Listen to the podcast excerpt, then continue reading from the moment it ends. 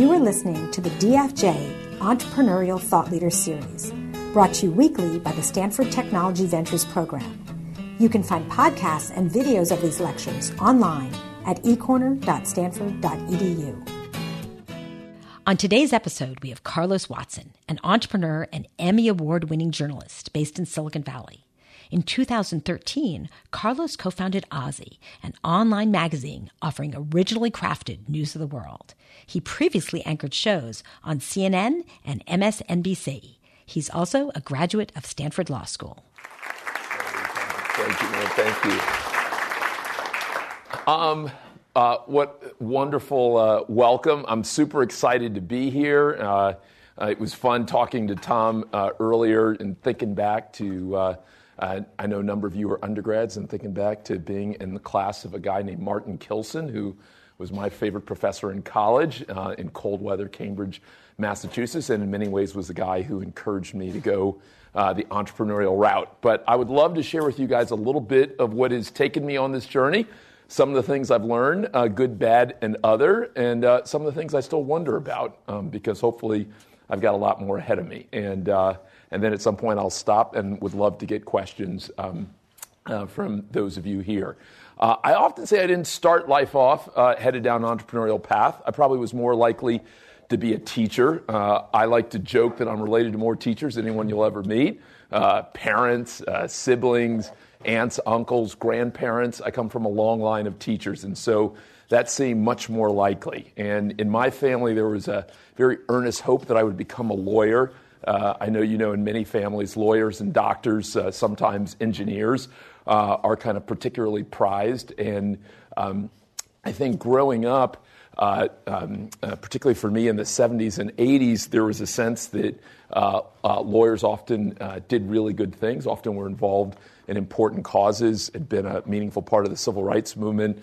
Thurgood Marshall, who later became a Supreme Court justice. And so, for my grandmother, who was from Jackson, Mississippi, her, uh, her most fervent hope uh, was that her grandson, the one who used to break her chandeliers and cause trouble and make her wonder if she had one grandchild too many, um, she always hoped that I would go on to uh, become a lawyer. So um, uh, that was on the brain, uh, leaving teaching behind and maybe uh, going on to law school was on my mind. But my sophomore year, I took a course by a, a wonderful guy named Martin Kilson. And um, any of you, by any chance, have heard of Martin Kilson? Any chance? Um, Martin Kilson was uh, a wonderful professor uh, at Harvard. Uh, I was an undergraduate. Now, to look at him, you might confuse him uh, with a homeless gentleman. You may not, you may not know any different. He ha- used to have a little kind of um, ragged hat that he would wear, and his clothes were always rumpled, and he couldn't seem to quite find his way. But I tell you what, Professor Kilson was one of the most thoughtful, interesting, um, eye opening uh, people I ever met. And as I took his course, which interestingly enough was not an entrepreneurial course, but was actually a course on politics, uh, back in the um, uh, back in the fall of 1989. Uh, Professor Kilson challenged me and lots of other students not just to think about law and politics, but to think about uh, becoming entrepreneurs. And uh, that doesn't seem very remarkable today, and that certainly probably doesn't sound very remarkable sitting here in Silicon Valley saying that to you. But sitting in Cambridge, Massachusetts in 1989 and having this rumpled professor uh, say to, uh, to a group of students that included myself that as opposed to thinking about uh, the politics that we were so focused on, that maybe part of the good change in the world might come from entrepreneurs was, uh, was really unusual. Entrepreneurialism wasn't as broad based as sexy. There weren't incubators, there weren't accelerators. And so it was the first time that someone had put that in my mind. With that in my mind, I decided I wanted to learn more about it. And um, Harvard really didn't have undergraduate courses. And so I started to wander around and I went to uh, the economics department and wanted to see if some of the professors there uh, would offer some kind of independent study or course. They said, nah, we won't do that over here. And so they sent me over to the business school. They said, nah, we won't do that. Interesting enough, they sent me over to the Kennedy School of Government. They said, nah, we won't do that. They sent me back over to the business school. And as I was walking uh, dejected from um, the offices of a, uh, of a nice guy who was the dean, Bill Sahlman, uh, who I don't know why he allowed this undergrad uh, in his office, but Uh, I think he didn't know any better. I probably slipped in the door quickly. Um, he finally said, Well, I have one other idea. There's this lecturer here um, who normally teaches at Babson. His name is Jeff Timmons. Uh, he's an entrepreneur, and maybe you should go talk to him. And man, oh man, uh, may he rest in peace. Uh, uh Jeff Timmons uh, uh, was a entrepreneur who had done really well with the beginning of cellular phones and also the cable industry, who had decided to teach. And Professor Timmons said, "Why not? Why not?" do an independent study. He mainly taught courses at Harvard Business School. And he said, why not allow this undergrad to do an independent study with me, to sit in on my classes, uh, visit lots of interesting businesses? And so uh, I began a little journey uh, with Professor Timmons. And uh, he would have me go and meet with different small business people, a t shirt maker, guy who owned a couple of pizza shops, someone who owned a radio station, and ask him about the good, the bad, the ugly uh, when it came to entrepreneurship. And, uh, and that really was the first thing that, again, kind of took Professor Kilson's kind of a seed of an idea and took it further. And I think part of what I heard in the variety of people that I ended up talking uh, to was that it wasn't easy. And that was probably the most, uh, the most obvious thing. Um, go forward a little bit. Uh, I graduating from college. I'm thinking, man, I would love to try something entrepreneurial. Uh, my dad, who, as I told you, is a teacher, my mom was a teacher he was not that excited about his boy with a Harvard degree going to uh, do some kind of startup. That wasn't exactly uh, on his list of plans. And uh, I had this crazy idea that these things anyone here ever eat buffalo wings? Before they were big, your friend said they were going to be big. And my dad was like, nah, it's a bad idea. Don't do that. No one's ever going to eat them. Why would anyone want them delivered? And I was like, Dad, I'm telling you, these things are great. You don't always want pizza. You know, these other things are good too. And um, uh, lo and behold, uh, for better or for worse, uh, he talked me out of it. Um, uh, it was a good lesson, though. Um, um, and it's a lesson probably a lot of entrepreneurs learn, uh, which is that uh, a lot of times you're wrong, but sometimes you're right. And sometimes when you're right, not everyone's going to be able to see it right away. And um, while you've got to be thoughtful enough to listen, uh, you may not always follow even the advice of those closest to you, namely your dad, whose name you borrowed, because I'm Carlos Jr. So, um, so now we are five or six years into it, and I still haven't really stepped out and done the entrepreneurial thing.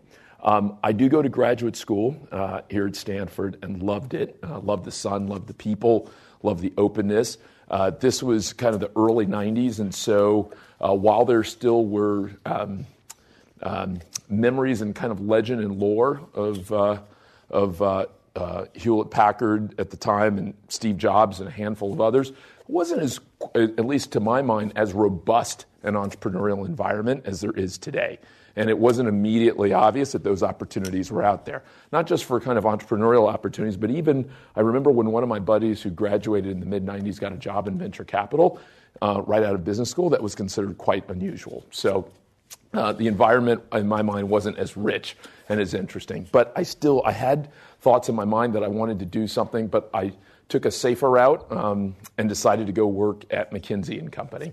Uh, any McKinsey or ex McKinsey folks? here. Okay, at least one. Yep. A couple, a couple good folks. Uh, and so uh, that was a wonderful opportunity. It was unusual because I was coming from law school, so I wasn't part of the business school tribe, but I was um, uh, one of the folks who came from science or medicine or one of the other places. In my case, it was law. And as, as I went into it, a good friend stopped me and she, she said, You have to promise me that you're not going to stay longer than two years. She said, I know you want to do something entrepreneurial.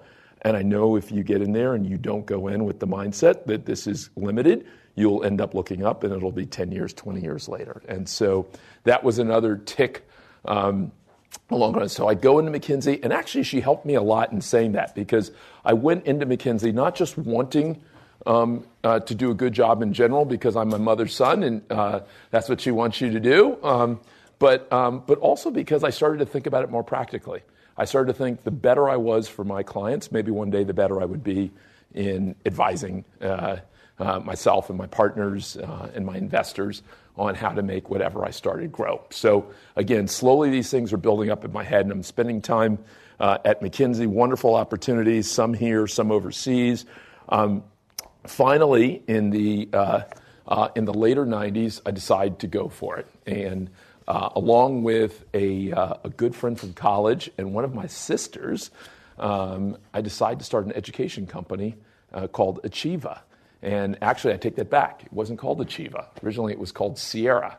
It was called uh, Sierra College Prep Services. And uh, why Sierra? Sierra just sounded peaceful, sounded like someone who could bring you joy. Um, we ended up changing the name because it didn't make sense to anyone. But, um, but at least at the time we started. And uh, as I, the way I ended up doing, it, I spent a bunch of time uh, thinking about it, writing a business plan, um, putting all that uh, together.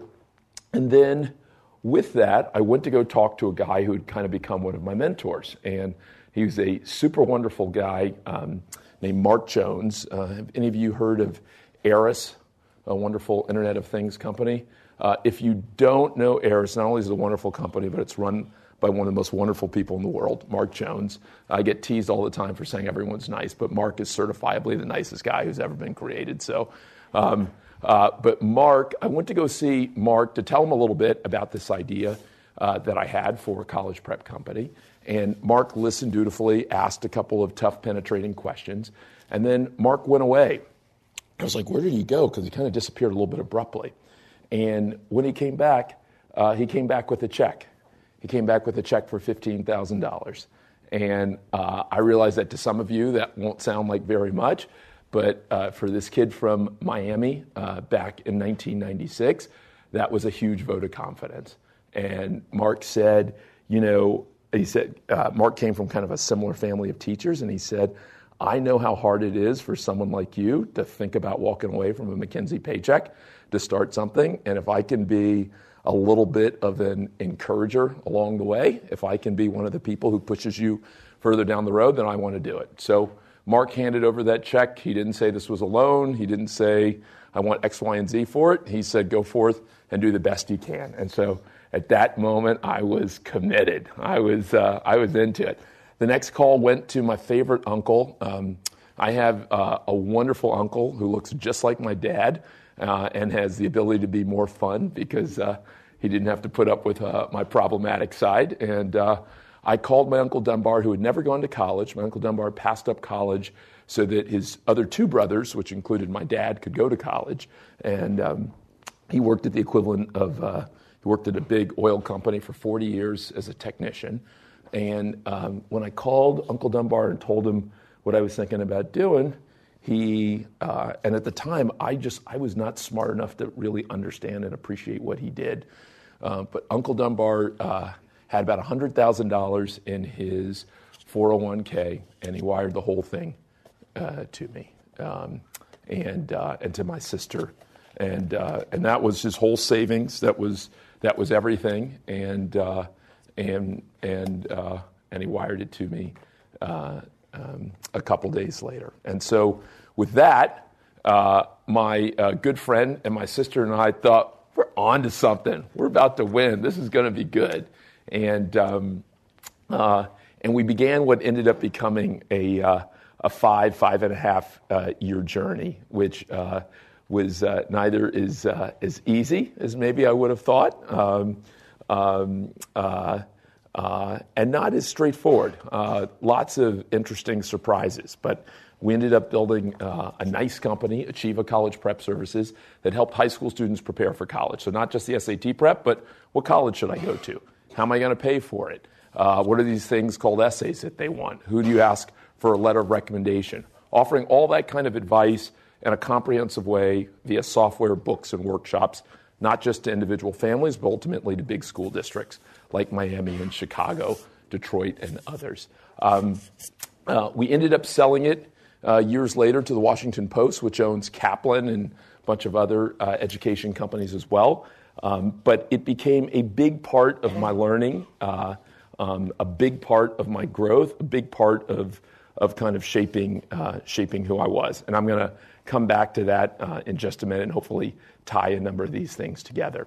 Uh, while uh, at Achieve, I was on TV a couple of times and uh, talking about Achieva and what we were doing. And so I got a random call from a guy named Elliot one day who said, in effect, he left a voicemail and he said, uh, I saw you on TV, wondered if you'd ever think about doing more of that. I'm in charge of what they call development. Uh, would you consider talking to us? Well, I didn't believe Elliot was real. He called a couple of times, and that's because I have a very good friend named Rachel. And what Rachel loves to do in this life, and Rachel, if you're watching, I'm talking about you. Um, Rachel loved to play pranks on me. Back in the day, Rachel lived in LA, and she would have people call me and say, Is this Carlos? Yeah. Were you just at this party in Hollywood? Yeah. Look, we've got this new movie coming out. We need someone to star opposite Halle Berry. We think you'd be great. Do you want to have breakfast tomorrow? And of course, I was dumb enough to say, Oh, sure, of course you're calling me. Of course I'm ready to do this. And Rachel would call back a few minutes later and say, Hey, you want to have breakfast? I'm like, I can't have breakfast. I got something for it. She's like, Why? Because you're talking to someone who sounded like this? And so, and so I just assumed this guy, Elliot, was just another uh, Rachel prank. Uh, I ended up talking to Rachel, and uh, it turns out that this time it's not her. And I got so upset with her. I said, See, you've caused so many problems over the years that I'm now looking gift horse in the mouth. Uh, uh, luckily, the guy called back, ended up having an interesting conversation, and I ended up um, a couple months, maybe a year later, uh, beginning what became an interesting career in television. First, starting out as a guest host. Uh, I don't know if you guys know it, but it turns out that there are groups of people who work for TV networks that are scouting for talent all the time and often look for people who've done guest appearances and think, could you do more? Could you do more as a talk show host? Could you do more as a regular host? What have you? And so I ended up spending much of the next several years in television at CNN, at MSNBC, um, doing various kinds of shows, often kind of interview shows, and really, uh, really enjoyed it. Um, but uh, a few years ago, um, sadly, while I was in the midst of that and living in New York, uh, my mom got really sick. And um, uh, she was living here, and um, and so uh, after uh, a little bit of back and forth, uh, I um, I left that and came to move out here to take care of her, and um, and while I had never had anyone in my life who had I was really close to who had um, um, who had gotten that sick. She got she had late stage cancer, and and and so, it, probably for the first time, and I don't know if any of you are like this, but I definitely, for whatever reason, assumed I was going to live a super long time. My mom, uh, uh, my mom's mom had lived to 102. Uh, both of her grandmothers had basically lived to 100, and we used to always joke that she was going to live to 125. I was going to get to a buck 50, and uh, we all were going to uh, go quite the distance. So I was, uh, as was she, was obviously surprised. Um, when it turned out that uh, uh, uh, it turned out that she was sick, and um, and so it really made me. And I realize this will sound a little hokey, but it definitely made me uh, rethink life a little bit. It definitely made me appreciate that uh, it may not go as long as I expect, uh, that it could end sooner than I know, and so really kind of pushed me to ask, what would I love to do? What would what would bring great joy? what might I be good at? And so began uh, doing a fair amount of uh, soul searching. And she was part of it. I was uh, often driving her to doctor's appointments and uh, starting to think, and she would pepper me. She ever the teacher. She was a teacher, as I said, for kind of 40 plus years, teaching everything from kindergarten to college. And she would pepper me with questions about what do you really want to do? What do you love? And I realized that, that there still, for me, was a hunger and a desire um, uh, to do another startup. Uh, that as much as I had learned uh, and enjoyed uh, Achieva, um, and as hard as I'd worked, and as uh, many hours as I'd put in, and as much weight as I'd gained, um, working seven days a week uh, for uh, five and a half, six years straight, uh, that I wanted in again. And I wanted in with something that I really cared a lot about, which for me, I had always, I think in no small part because of my dad, I'd loved the news. And I'd loved figuring out what was going on. And it was less just an intellectual exercise of knowing kind of what's happening when, and more. My dad always introduced you to the news, whether you were listening to it, watching it, reading it, as a way to kind of expand your sense of what you could do. And so when he would read something in the paper or hear something on the news, he would translate it to that conversation you were having with your buddy Billy or that school project you had or that thing you told him you wanted to do. And so I started to think about where the news was uh, at that point, which was a couple of years ago. And I found that I didn't love it as much. I found that it would become a little, hmm, a little predictable in a lot of cases, meaning that whatever the handful of big stories were around the world would be the same story you'd see in most publications. And so, even though I had more choices uh, digitally in terms of uh, where I'd get my news from than I did as a kid, I found that often they were repeating or emphasizing the same four or five stories. And so I started to think, what would different look like? What would magical look like? And I started on a journey of talking to folks at HuffPo and Vox and BuzzFeed and the New York Times and NPR and other places. But then in LaGuardia Airport, I bumped into a wonderful guy named David Neeleman. Uh, any of you ever hear of David Neeleman? David Neeleman? Did he? David Neeleman, the founder of uh, JetBlue, um, and also, I guess, Azul uh, now. Um, any of you guys ever fly JetBlue back in the day? I loved JetBlue when it first came out. I, uh, and I remember meeting uh, David Neeleman in the airport and, uh, and saying to him, uh, Mr. Neeleman, how did you make an, an airline that I have an emotional reaction to? that I actually love, that I kind of look forward to, that I go out of my way to fly you guys. I'll change the time I'm going to fly, I'll change the location from which I'm flying. How did you do that? And he said, Carlos, I spent a lot of time uh, studying the business. In fact, he'd started an airline before JetBlue that he'd sold to Southwest Airlines. He said, but in the end, I kind of trusted my gut and what I loved a little bit. And so here was a guy who was kind of slightly tall, not super tall, tired of having his knees banged, and made sure that everyone had a little more room. And I can't remember how many kids he had, but he said, Carlos, you know what happens? 10. Um, he said, Carlos, you know what happens when you have that many kids? You know what you want more than anything else? I said, What? He said, TV time. And so I don't know if you guys remember, but JetBlue was the first to put TVs on the back of everyone's uh, thing. So I say that only to say that part of what David Neeleman did for me was say that as I started to think about trying to reimagine the news, as I started to say that as much as I loved the New York Times or NPR or USA Today or any of the other places I'd gone a lot to, if I really was going to think about trying to creatively reimagine it, it wouldn't just be doing a McKinsey um, competitor research review.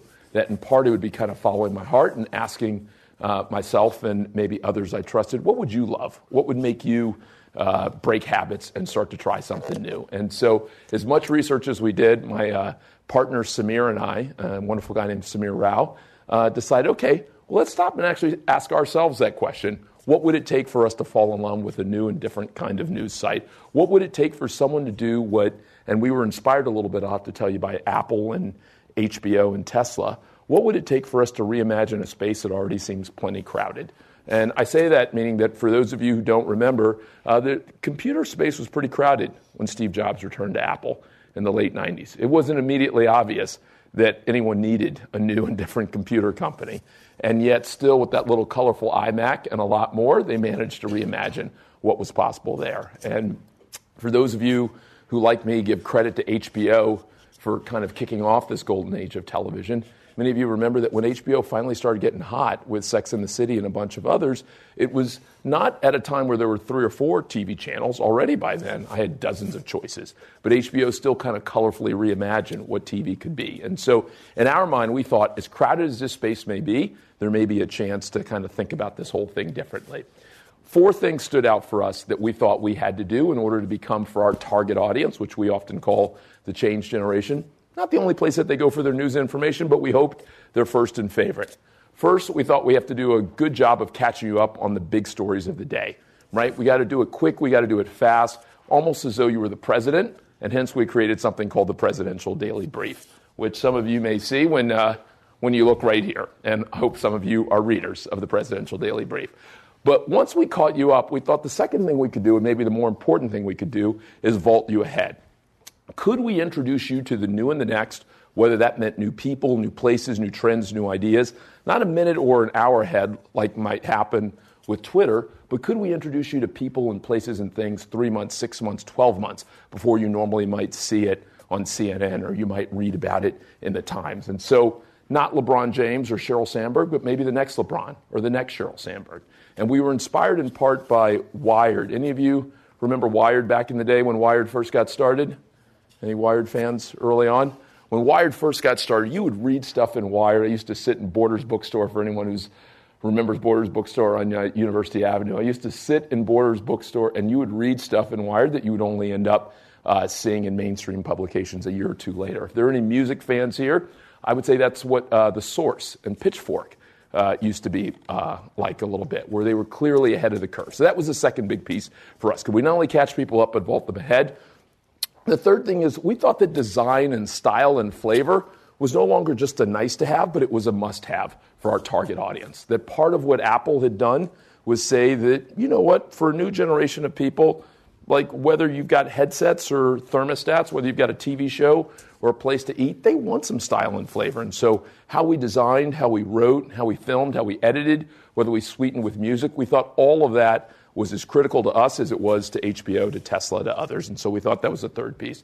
And then last but not least, we thought not only did we have to catch you up and bolt you ahead and do it with style and flavor, but if we really were going to win over our audience, they would never want to think that they missed out on something because OZY was really narrowly focused. That OZY was only telling them about the new and the next from the US. They'd want to believe that OZY was telling them about the new and the next period. And so OZY from the very beginning was really global. Um, if you spend time on OZY, you'll end up seeing stories from uh, Morocco and Burkina Faso and Bolivia, as well as from Boston and, uh, and San Francisco. And so those were kind of the four big pieces that we set out with uh, three and a half years ago, and hoping that we would build for our target audience, which again, we called the change generation. Not the only place they would go for their news, but we hope we would build the first and favorite. Now, uh, uh, take a moment on the change generation that I referred to. Um, often when people hear me say that, they think I'm referring to millennials. And as my mom would always remind me, it was more, she said, the change generation is a mindset. It's more of a psychographic than a demographic. It's people who aren't just okay with things being different, but people who actually often think of different with, uh, as a positive connotation different food, different clothing, different candidate, different, uh, different person uh, to spend time with. And so for those folks, we wanted to become their first and favorite, which might mean largely millennials and Gen Xers, but not only. And so that was the journey we began on uh, about three and a half years ago. And to give you a little bit of a demo, uh, the Presidential Daily Brief, as I said, uh, we produce it every day, and it's meant to say here are the kind of top 10 stories. But here on the right and on the left, you'll see usually about a dozen stories each day that we hope introduce you to the new and the next. And whether that's an opinion piece or whether that's a rising star, whether that's a piece from uh, the world of politics or even what we call good shit. um, uh, uh, we hope that we're the place that you get a chance to discover the new Daily Show host a year before he's chosen, or the first pick in the NFL draft, or maybe the first time uh, uh, you read about a new book or a new TV show will be on OZY. That's part of what we hope uh, to bring to you. Um, OZY's grown. Um, today, about 25 million people every month will read us or watch us or listen to us. Uh, slightly more women than men. Uh, about two thirds here in the U.S., about a third outside uh, of the U.S. Um, we've got about 75 people on the team, about 25 here in the Bay Area, 25 elsewhere in the U.S., and 25 around the world. And as we sit here at this moment, I probably would tell you that there are four or five things if I were talking to my younger self that I would say, uh, Carlos probably would surprise you um, about this journey. Uh, the first thing I would say is that at my first company, when I started, I later on said that maybe one of the most important hires and the hires that you don't appreciate the value of as much is your head of finance, sometimes called your CFO. That until you have a really good one, you never realize how much money um, you can blow through and uh, how unfortunate that can end up being. Um, but I will tell you that one of the interesting uh, challenges and opportunities that I've learned about this time is, in many ways, the importance of HR. Um, the importance of the people who are in charge of people and culture um, is critical. And I'd say it's even more difficult today than it was when I started my first company. When I started my first company, very few people uh, were entrepreneurs. Uh, you didn't have TV shows like Silicon Valley. Uh, you didn't have movies like The Social Network. You didn't have 500 startups. And so I think there at least was a little more, um, there at least was a little more mystery to what a startup was about. Today, I think so many of us see kind of a handful of companies that win and do well, and we assume a lot of times that it's easier maybe than I think it is. And, I, and as a result, we see the uh, good food and the cool drinks and the games, and we assume that that's at the heart of it. And I would say that it has been, um, uh, it has been humbling uh, to realize that one of the most important things that I have to do as a co founder and as a CEO is really help people appreciate how much hard work is going to go into it. And that no matter how much hard work we put into it, still relatively few of us are going to end up being meaningfully successful at it. That doesn't mean that we won't try hard, doesn't mean we won't have a good idea, but I like to say they call it 500 startups for a reason because there's one Airbnb, right? And uh, the other 499 or 400, who knows how many, are people who are going to put a ton of time in and probably aren't going to end up exactly where they'd like to be. And so that actually was the first interesting thing, which is that it became really important for us to get some help in helping our team think about what it's like to be part of a startup, what kind of commitment they're making, which may be different than what they see on TV or read about um, or hear about elsewhere. And so that was one of the surprises I would point out and that I would say. The second thing I probably would say to my younger self is a lot of times when you hear startup, we talk about the creativity that's involved. We talk about the, uh, the energy. Sometimes we talk about the all nighters. Uh, we talk about the push. We talk about can you find terrific investors. I would say that one of the skills that I think is absolutely critical and that at least I didn't hear anyone talking about was the importance of being incredibly organized. Um, I, you know, it's funny. I think a lot of us think about startup and we think chaos, and I think the reality is it's hard to get stuff done uh, amidst chaos. And yet, those places, I think, that are better organized, that actually follow through, that get things done, that as sim- simple as this sound, have agendas and have uh, follow up items and actually tick those things off, I think often disproportionately those are the ones that end up winning. I remember years ago talking to a guy named Bill Campbell, and I don't know, did Bill ever come and speak here as well? Bill, who uh, uh, was advisor to a lot of terrific CEOs from uh, Mark Zuckerberg and Larry Page to Jeff Bezos, used to say that the biggest transformation he had seen in the last 25 years of advising CEOs was the number of visionaries who had become superior operators. That, as he said, they came to realize that no matter how big and cool their idea was, if they couldn't actually implement it, if they weren't really organize it on top of it and the kind of person who could bring it to life, that it wouldn't come to life, that they couldn't simply hope that someone else was going to do it. And so I would say that would have been the second thing that I would have emphasized. And it's not a skill that you hear talked about um, as much, but I would say that probably uh, was a second surprise. Um, I would say a third thing that I probably would have surprised uh, myself with a little bit is, uh, is the beauty of a great partner. Um, who here has had a really good partner before in sports and love and life and business. Who's had a great partner before? Yeah. Um, uh, I, um, I, I, should have known it. um, um, I should have known it, but I, but I, and, and, I had good partners at my first company, but I learned it all over again. It's, um, uh, what's been interesting about this time around at OZY is, in effect, I really feel like I probably have two partners. Uh, one partner is Samir Rao, who we started the company together. Um, Samir's from uh, the Detroit, Michigan area. Uh, originally, um, younger guy. Uh, we bumped into each other again. We'd known each other a little bit, but we bumped into each other in the parking lot of a Chipotle, and uh, there began something really good. Um, and our other partner has been a wonderful woman named Louise Rogers, who um, until recently uh, led a um, kind of billion dollar digital company in the UK uh, that just got sold uh, a little bit ago, but started life off as a waitress. And so uh, we've, been a, we've been good partners, even though, and I'd say maybe even because, we have very different approaches. I'd say if you gave Samir uh, and me kind of 10 scenarios and said, um, you guys answer what you would do in these cases. I bet you Samir and I, our answers, even after four plus years together, would only overlap six times. And with Louise, I think we probably would only overlap three times. And that's even after we've worked together a lot. Um, so, very different approaches. And yet, we have been, I think, um, uh, we've been an incredibly effective uh, uh, partnership. I think uh, there's been an openness to debate. I think we've been very willing to allow, for lack of a better term, silver bullets. So, if it's clear that this matters to Louise, and we could argue about it forever, but the reality is that that's kind of where she is, and this one really matters to her. We're going to go in that direction. Same with Samir, and hopefully the same with me. But I will tell you that finding, uh, finding that partner, which I don't know that I can really say uh, I can think of as a science, and I don't know that I could give you great advice, is to where to look uh, for that because it really was a wonderful happenstance in the case of Samir and I um, uh, coming back together again in that parking lot of Chipotle. But um, but I will tell you that a great partner um, uh, is a blessing, and uh, my uh, my wonderful fiance says that uh, as I was starting to think about what became OZY, I would complain a lot until the day that I bumped into Samir again and that the minute I bumped into uh, Samir, that the complaining stopped and the progress started. And so um, I probably, uh, as someone who was driven and uh, and and eager and confident, I probably um, underestimated, or as former President uh, George W. Bush would have said, misunderestimated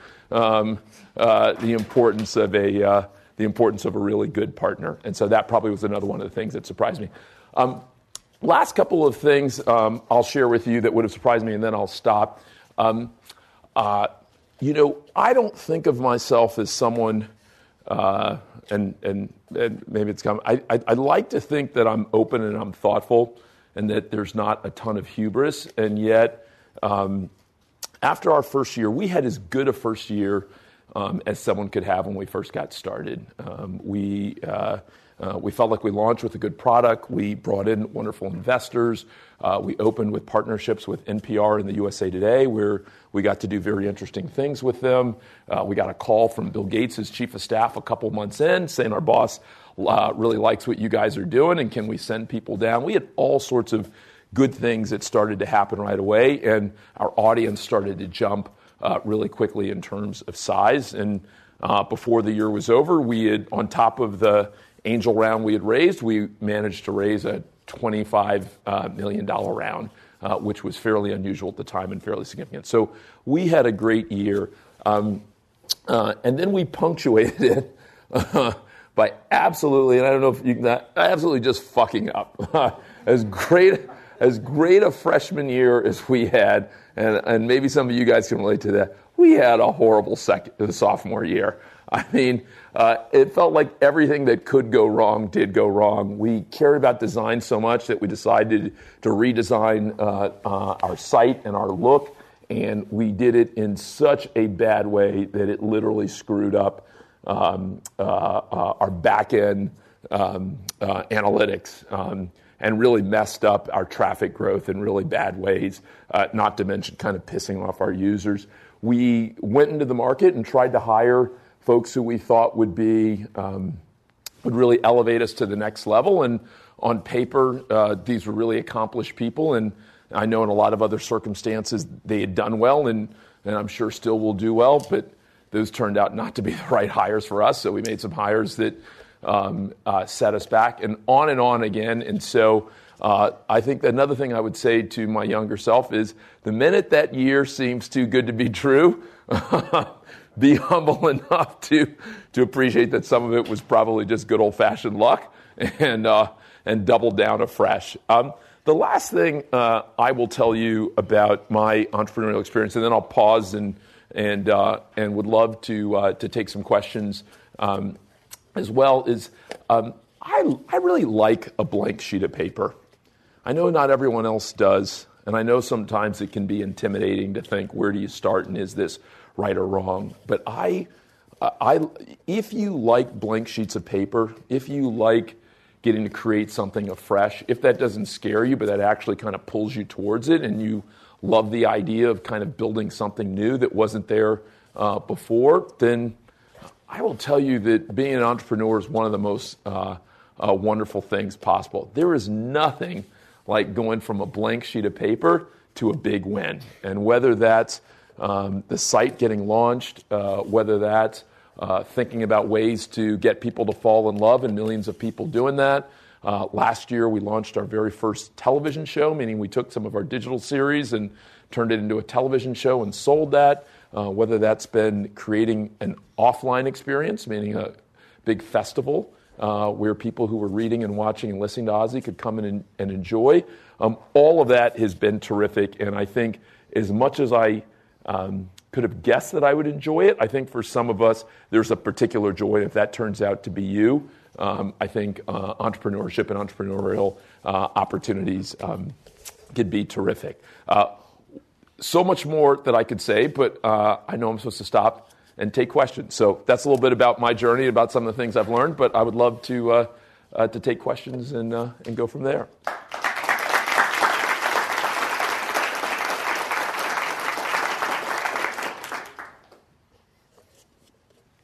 So first of all, Carlos, you know, thank you very much for your talk. And it's very interesting to see, you know, like how you go you know, from Stanford then to McKinsey to then working at TV and then like making an education startup and then now with your with uh, with, with OZY. What would you say in your personal life has been like this red thread in your life that has been kept unwavered and constant? Repeat the question.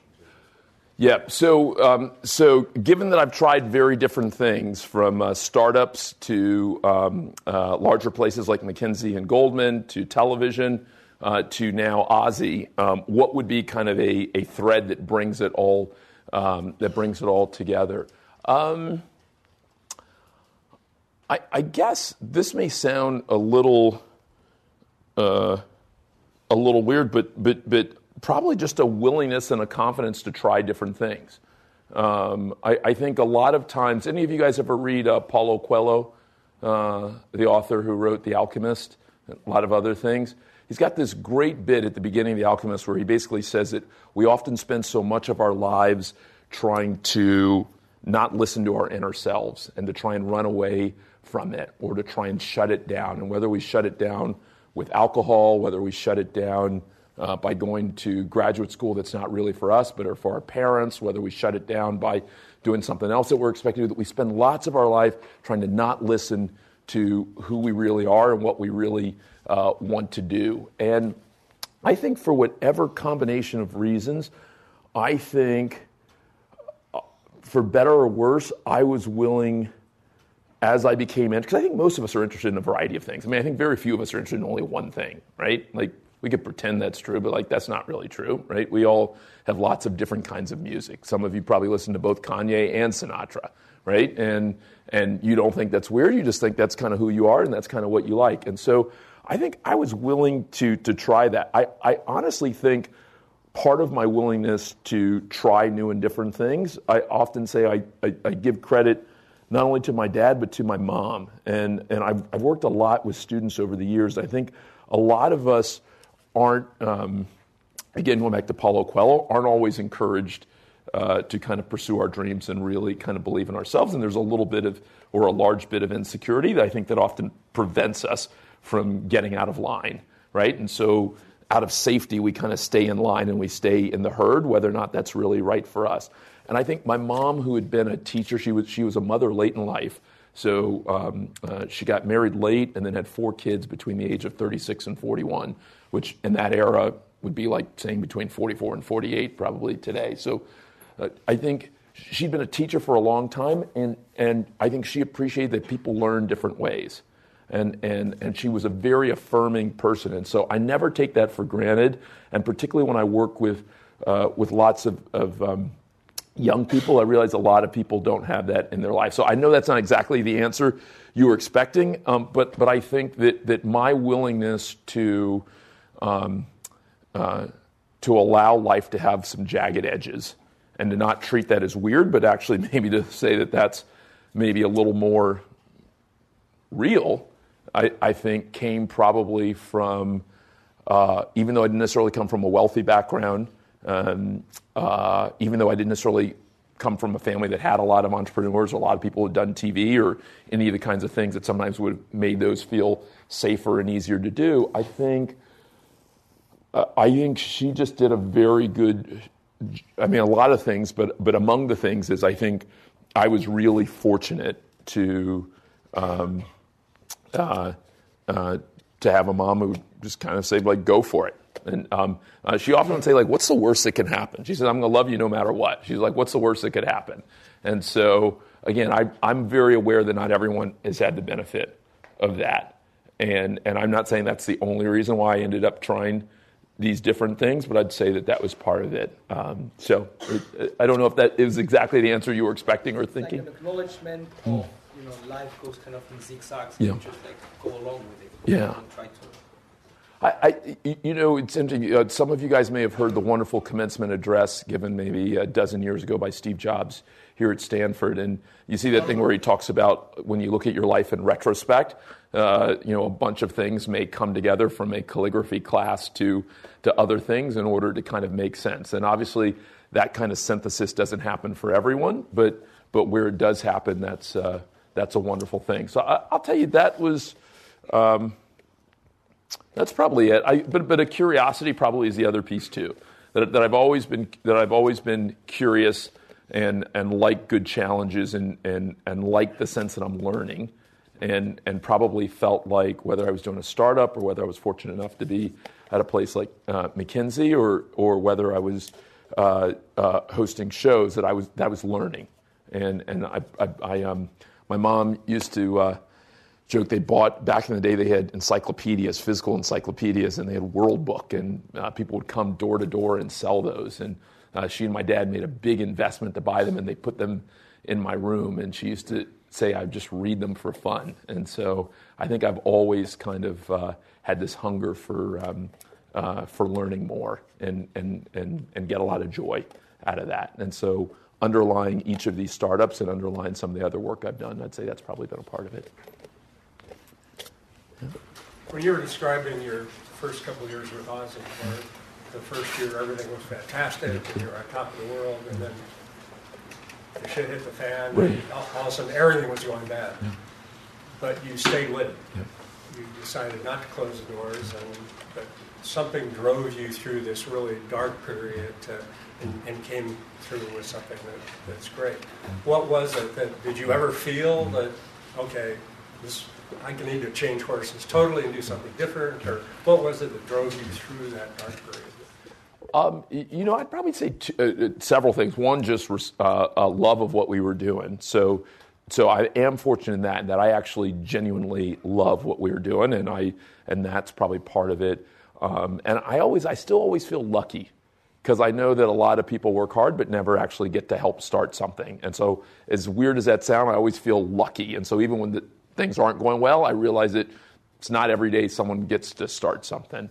Um, probably responsibility, knowing that a lot of people had wired real money uh, to us. Uh, a lot of people had moved from different parts of the country or world to come join us, too. So I, I realize that that can sound um, a little, uh, at worst, paternalistic, but I do feel like I have a responsibility to people who are, are betting on us, and, and so I feel like I owe something uh, uh, uh, to them. you know, kind of I'm naturally competitive. But I'll tell you what, you know where I've been getting a lot of motivation from, even more recently? Sports.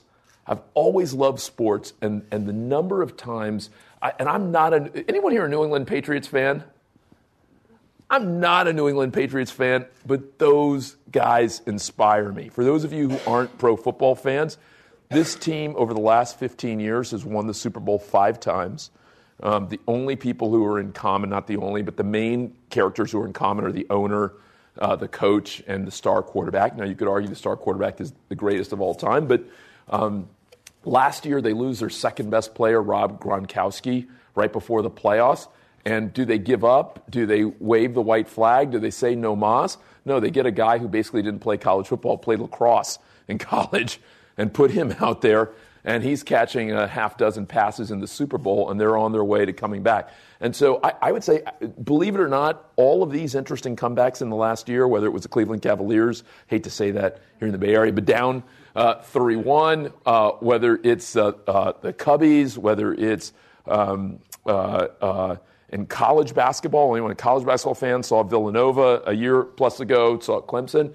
And so that also has, has played a role uh, um, too. Also, the last thing I will say is that, and, and when people used to say this to me before, I, I didn't fully believe it, but definitely being older uh, has helped. There are things that uh, when I was in my 20s, the first startup, they would grind my stomach all night. There'd be issues I'd worry about, and I wouldn't get sleep for multiple days, and I would just struggle with them, and they would just they would just cause me the blues. And I think that today, with a little more experience and um, being able to maybe see things in a broader context, they don't wear me down in the same way.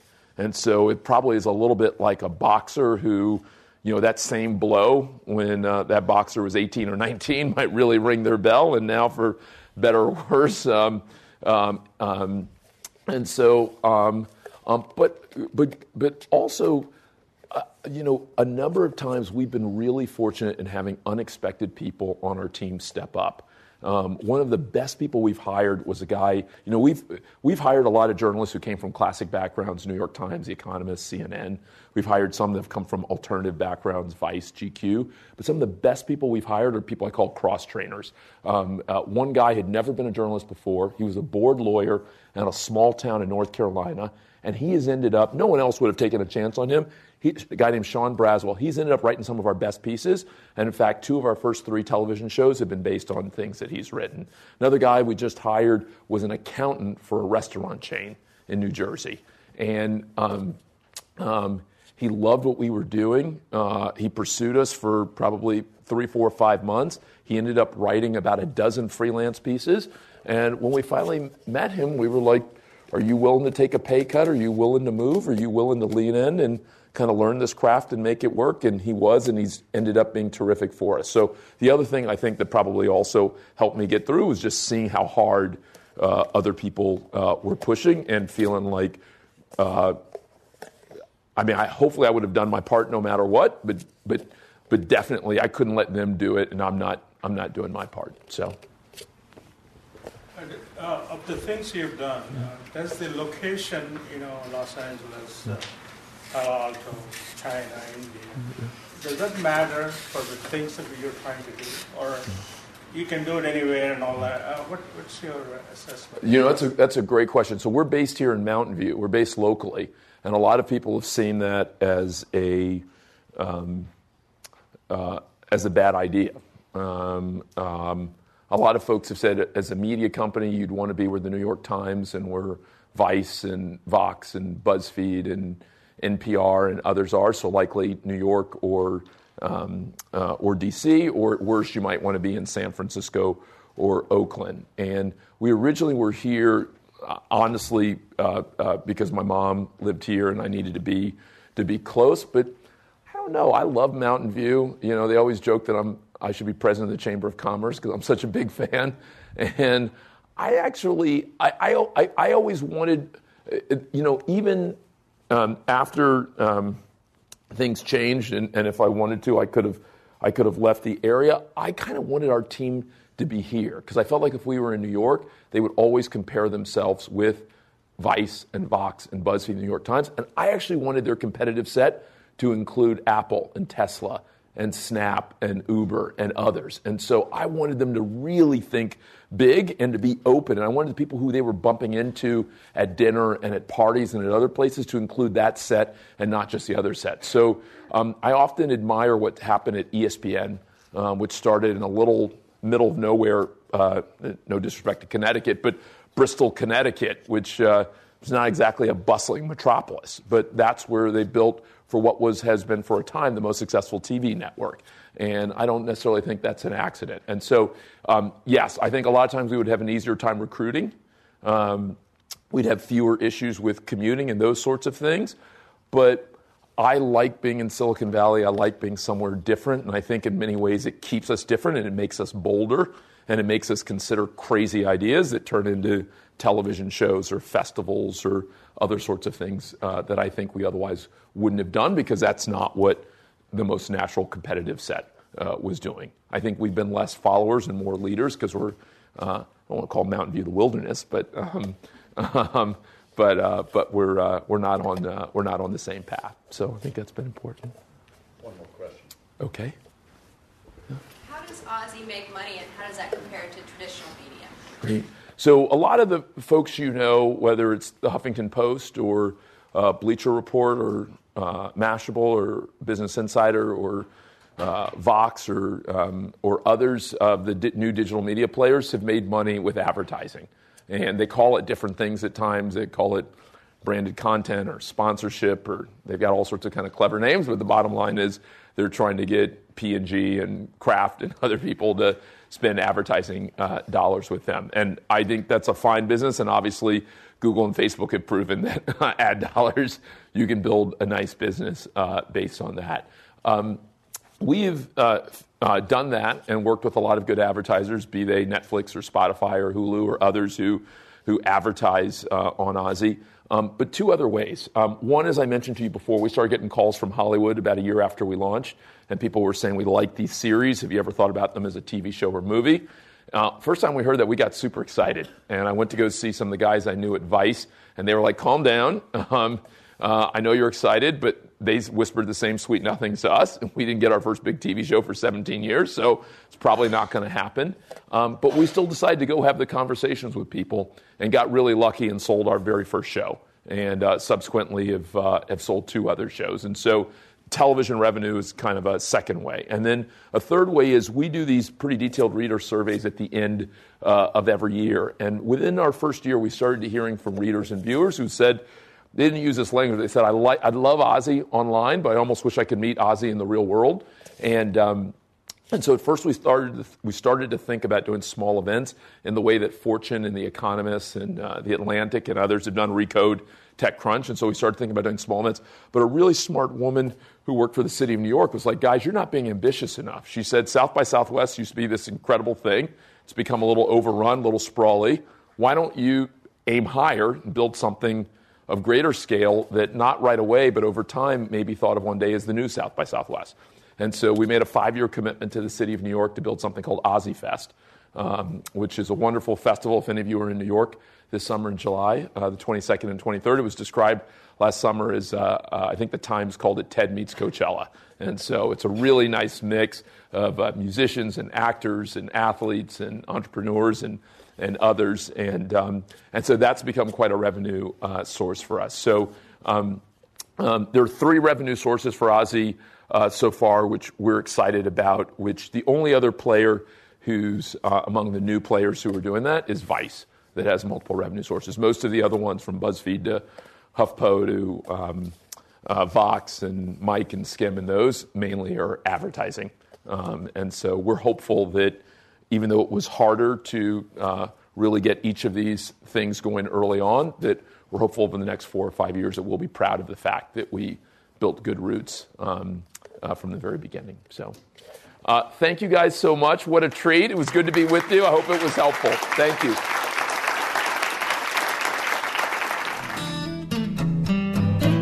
You have been listening to the Draper Fisher Jurvetson Entrepreneurial Thought Leader Series brought to you weekly by the Stanford Technology Ventures Program.